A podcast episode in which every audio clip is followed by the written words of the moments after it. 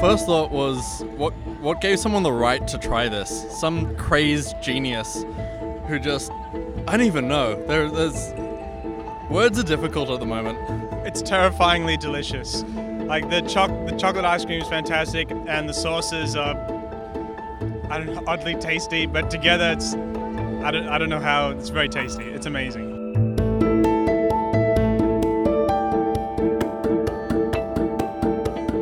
Hi, my name is Anthony, And my name's Joel. and we're eating the Messina ice cream hot dogs. Hi, my name is Samaya. And I'm Zahara. And we're from Adelaide. And You're Gu- listening to to the the Guardian Guardian Sydney Sydney Festival, Festival podcast. podcast. You can't say I you're can't not say synchronized. it. Sorry. I can't help it. She's not synchronized.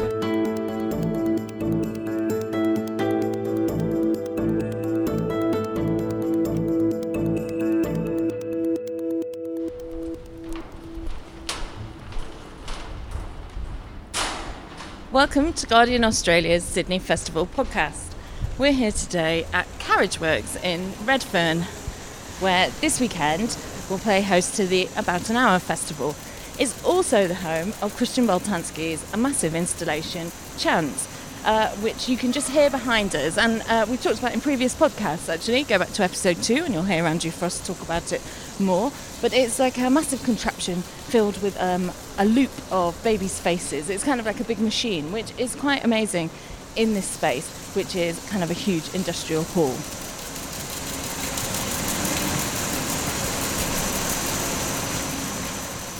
I'm here with Jane Howard, Hello. Van Badham, Hello. and Helen Davidson. Hi, Vicky. And we're going to talk about some of the shows we've been seeing at the festival. We're going to start with Dido and Aeneas, which had its big opening night last night. Jane went to review it for us and she took Van with her, and I think you have quite differing opinions. Jane, tell us what your opinion was. Look, I, I've written my review, and you can read it on the website. But I'm still, I'm still in sort of two minds about it, and I kind of, I kind of feel it was so bad it's good, but that really just means it's bad. Let's talk a little bit about the production. This is Sasha Waltz's um, uh, interpretation of Purcell's opera, uh, but of course it's a choreographed opera. There's lots of dance. And how does the actual opera come through, Jane? Well, I, the, the actual opera, I don't think is there. The music's there. The the story, I, I couldn't see the story. I couldn't tell who the characters were. I know because I, I researched that Dido kills herself. I'm pretty certain in this interpretation she killed herself by growing her hair out and suffocating herself. But that might have not even been Dido. That might have just been someone else that had really long hair in that scene because I have no idea.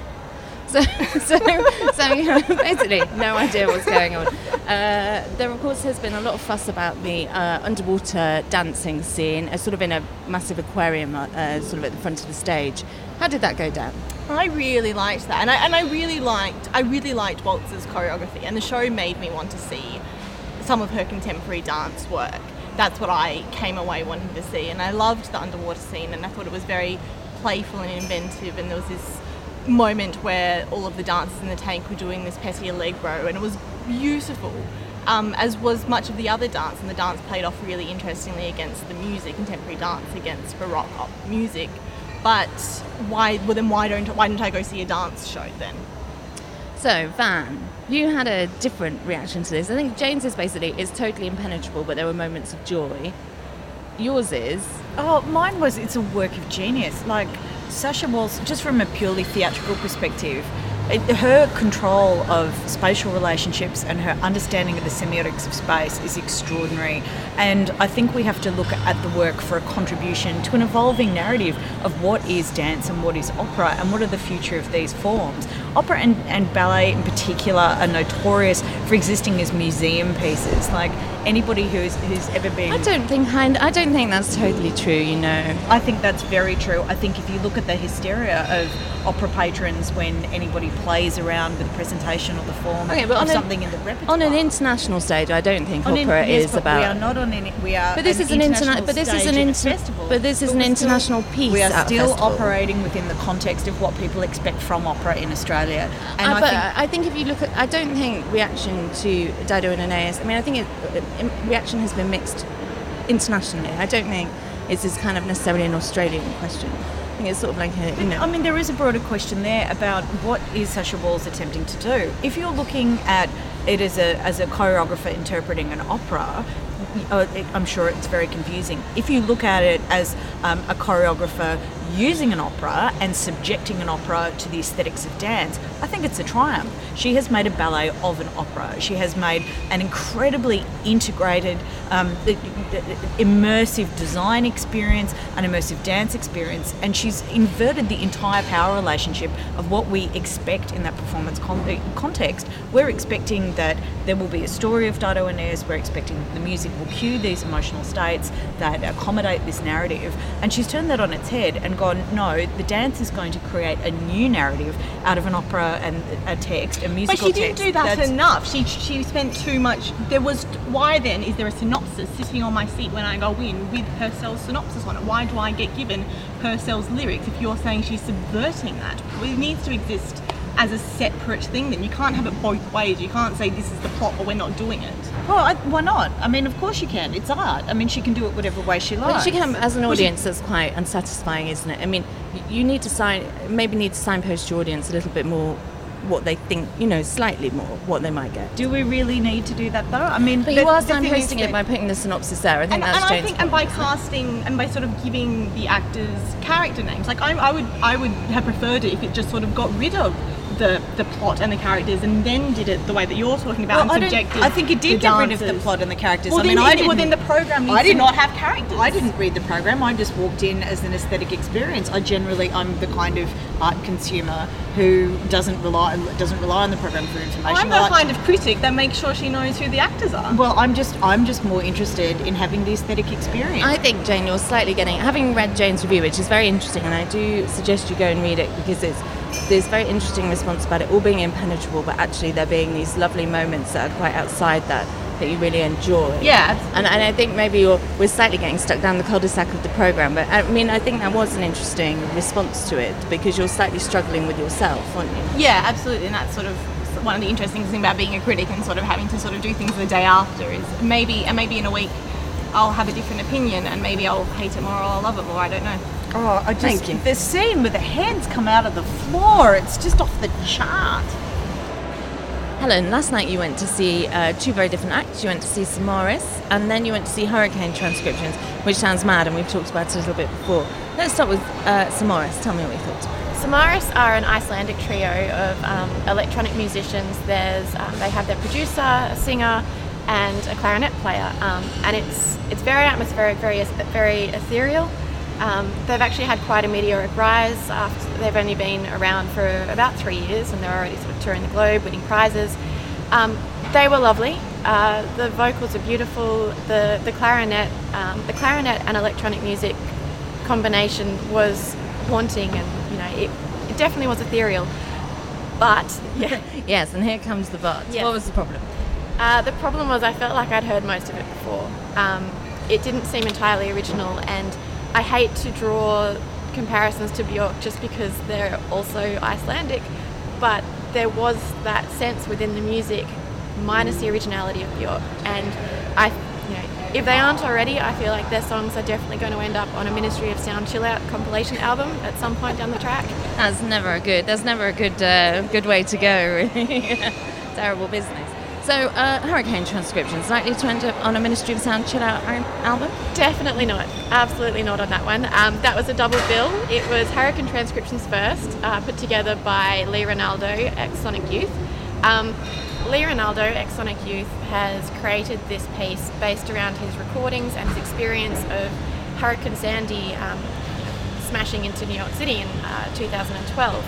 Um, the arrangements, which are predominantly string and percussion, built around his recordings and around his experiences, um, do provide quite, you know, a stormy, uh, a stormy sound. Uh, there's definitely a lead up into it. It does take the trajectory of a hurricane. You know, you have that build up into this chaotic, frenetic, just you know wall of sound around you, and then you do end up in the eye of the storm. And I found before it builds up again, before it fades away again, and I found that quite interesting. Um, unfortunately, I also found that a lot of the time it did just sound like an orchestra warming up. Um, Probably not the overall idea, yeah. no, and so I think the idea was there and the concept was there and it was very ambitious and it was very talented, but I just don't think it was quite there yet. I think it has huge potential if they continue to develop it.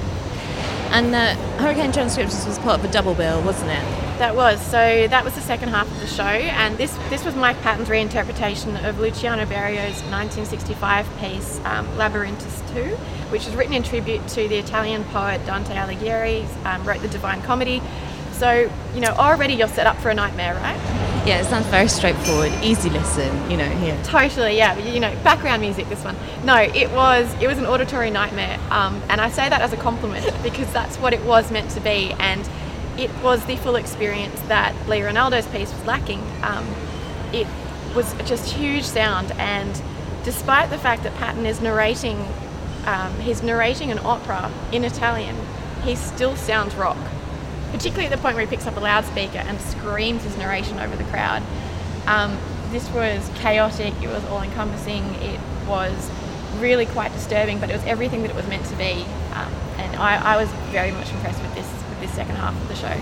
And Mike Patton really is quite rock, isn't he? I mean, there's no there's no two ways about that. I suppose it was always going to be like that a bit. It was, and I think that's what everybody was there to see. Those were the bits that the audience really reacted to when he got loud.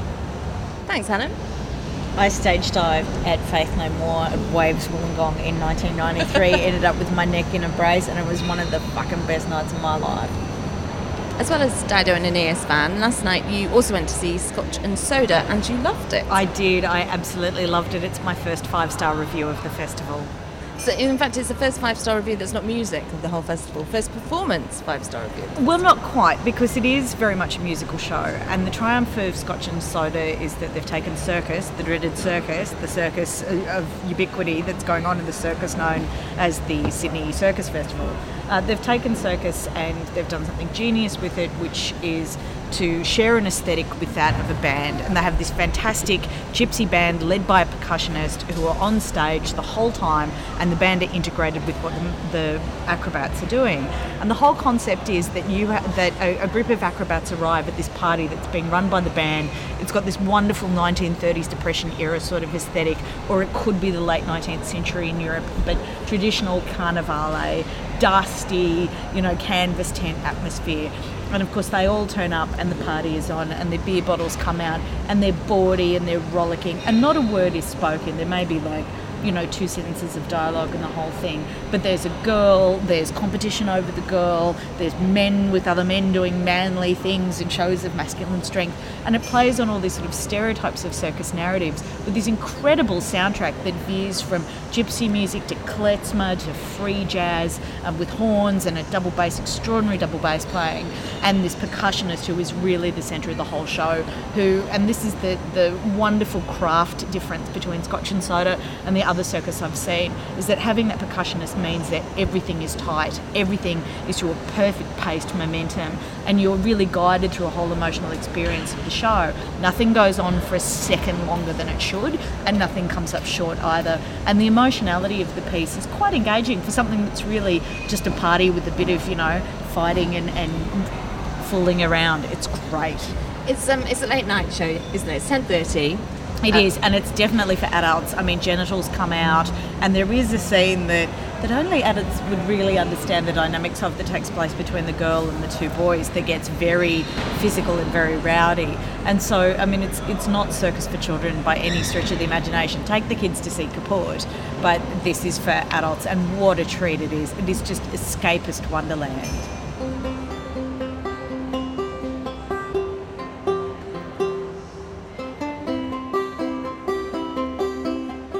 This weekend, if you go to Mount Druitt, you'll find everything from a Wizard of Oz museum to a prog rock opera. We sent audio producer Miles Martignoni to talk to the people behind Fun Park.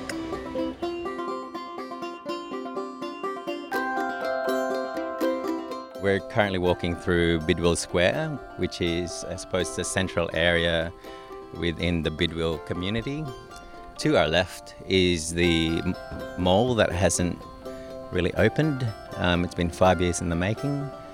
Um, to the right is the pub, and right in the middle is very much a pretty large car park, which is turning into a bit of a pink and orange coloured theme by, um, by the wonderful artists from Province.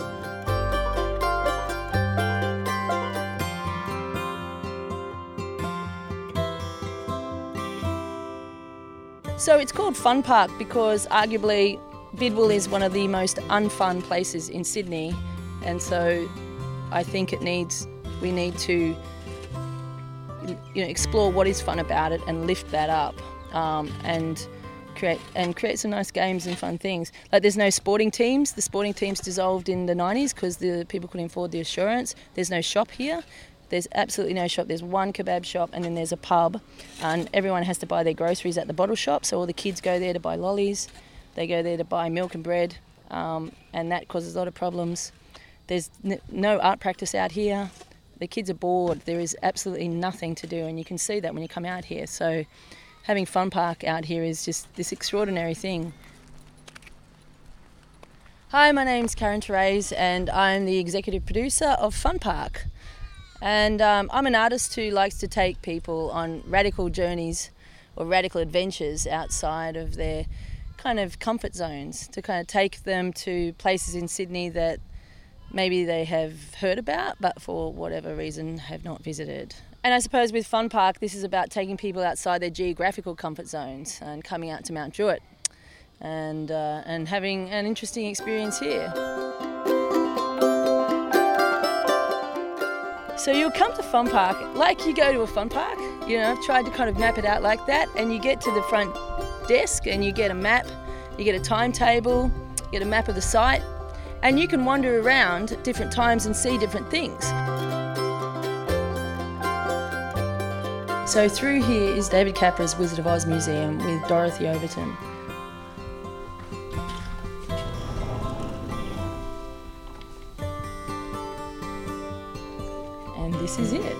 Dorothy Overton will be sitting there, and you'll be able to see her amazing Wizard of Oz memorabilia collection, and it's pretty extraordinary. And he's also collaborated with the Wizard of Oz Funland, so they've also done some a lot of the um, a lot of the decoration in here. Tin Man's Heart. Um, um, a video about the Munchkins, um, the monkeys, the lollipop kids, yeah, it's all here. Any books? I actually said to Dorothy, because I'm a Wizard of Oz enthusiast myself, um, and I said, you know, Dorothy, I have actually, because I'm Hungarian, I said, I have the Wizard of Oz book in Hungarian or in Magyar. And she went, I have that, and I also have it in German. it was my one little thing I thought she wouldn't have, but she, yeah, totally trumped me. So you'll be able to have a cup of tea with Dorothy, who's this lovely, lovely woman, and she'll be in her Wizard of Oz pajamas and her ruby slippers and be here to talk to you about her collection, which is a pretty extraordinary thing. So there's seven young people who call themselves the social revolutionaries, and they'll be performing in here, sitting along there, and they're talking about their experiences of growing up in Western Sydney and how the media has um, kind of slandered them over the last 25 years and how that actually affects them. And if you really, they're talking about the very famous um, case of the class that failed, which was actually Mount, about Mount Druitt High, and how that um, newspaper article profoundly af- affected generations of young people in this area. And so they're talking, they're telling the truth behind these newspaper articles to kind of change people's minds.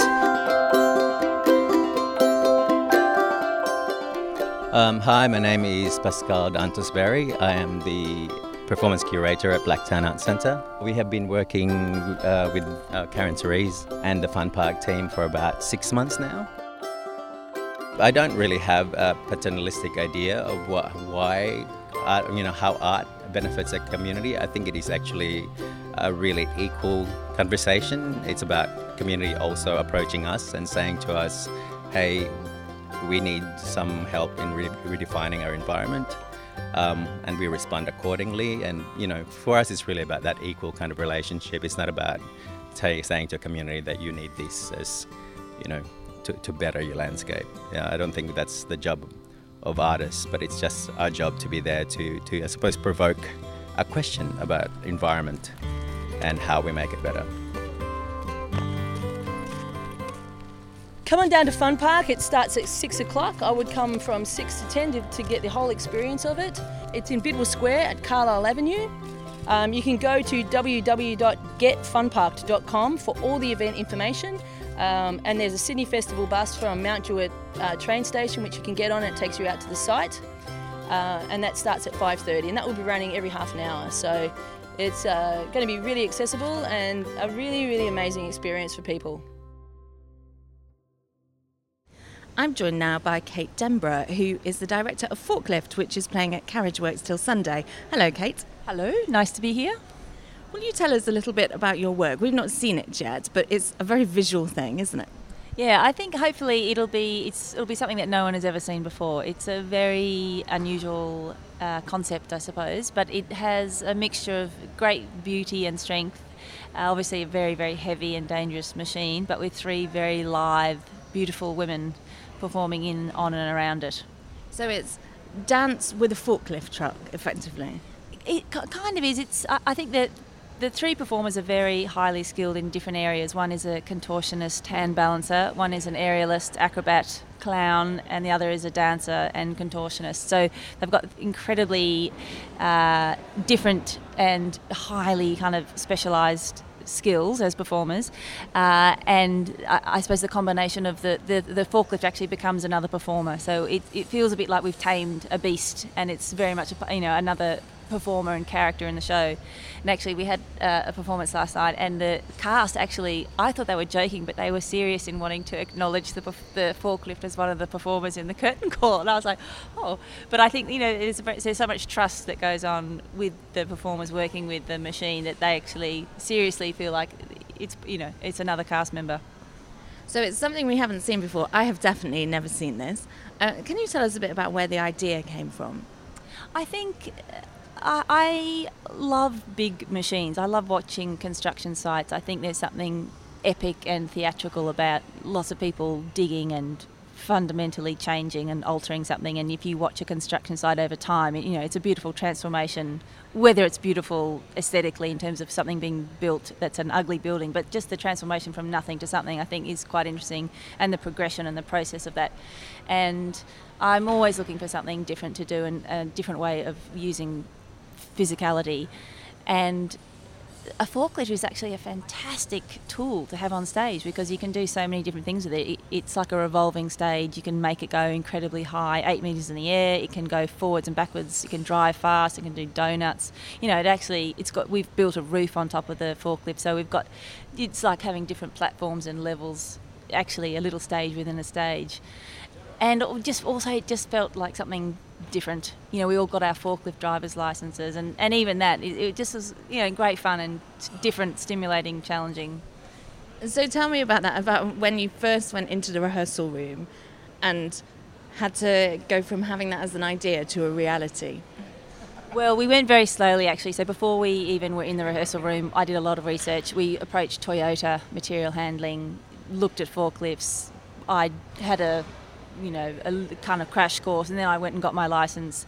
Uh, and so there was a lot of preparation before we were in the rehearsal room, and we also had to get a lot of risk assessment. So because it's incredibly dangerous, and obviously everything we do on stage is not legal in, t- in terms of a health and safety aspect, uh, we just went very methodically and went through every possible physical scenario that I could dream of that we could do, and then we looked at the risk associated you know, very slow process. Then we got the dancers on. Then we'd say, well, let's try this at one meter high, two meters high, three meters high. You know, very methodical. It, it was quite different to anything I've ever done before. And this is a new work for the festival. Um, is there something about creating work for a festival that's quite particular? Is there something special about that?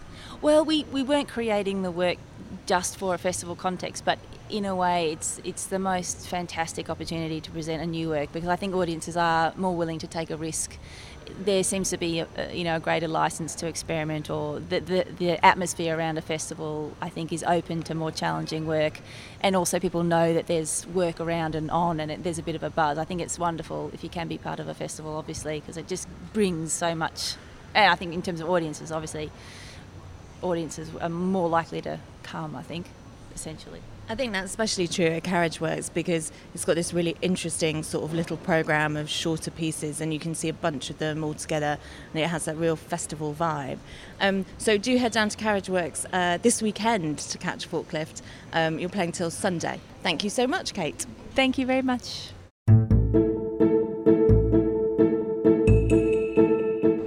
Be back at Carriage Works tomorrow. I'll be discussing about an hour and some other shows that we're all off to see tonight. Uh, see you then, Van. Thanks so much for coming in. Thanks. I'm seeing Travelling North tonight. David Williamson back on stage. Oh, at Sydney Theatre Company. At Sydney Theatre Company. And what about you, Helen? Um, I'm heading off to the modular evening at Town Hall tonight, which should be fun, but um, I'll tell you all about that tomorrow. Great, look forward to it. And thanks very much, Jane. Thank you. And I've got forklift tomorrow afternoon and then straight onto the podcast.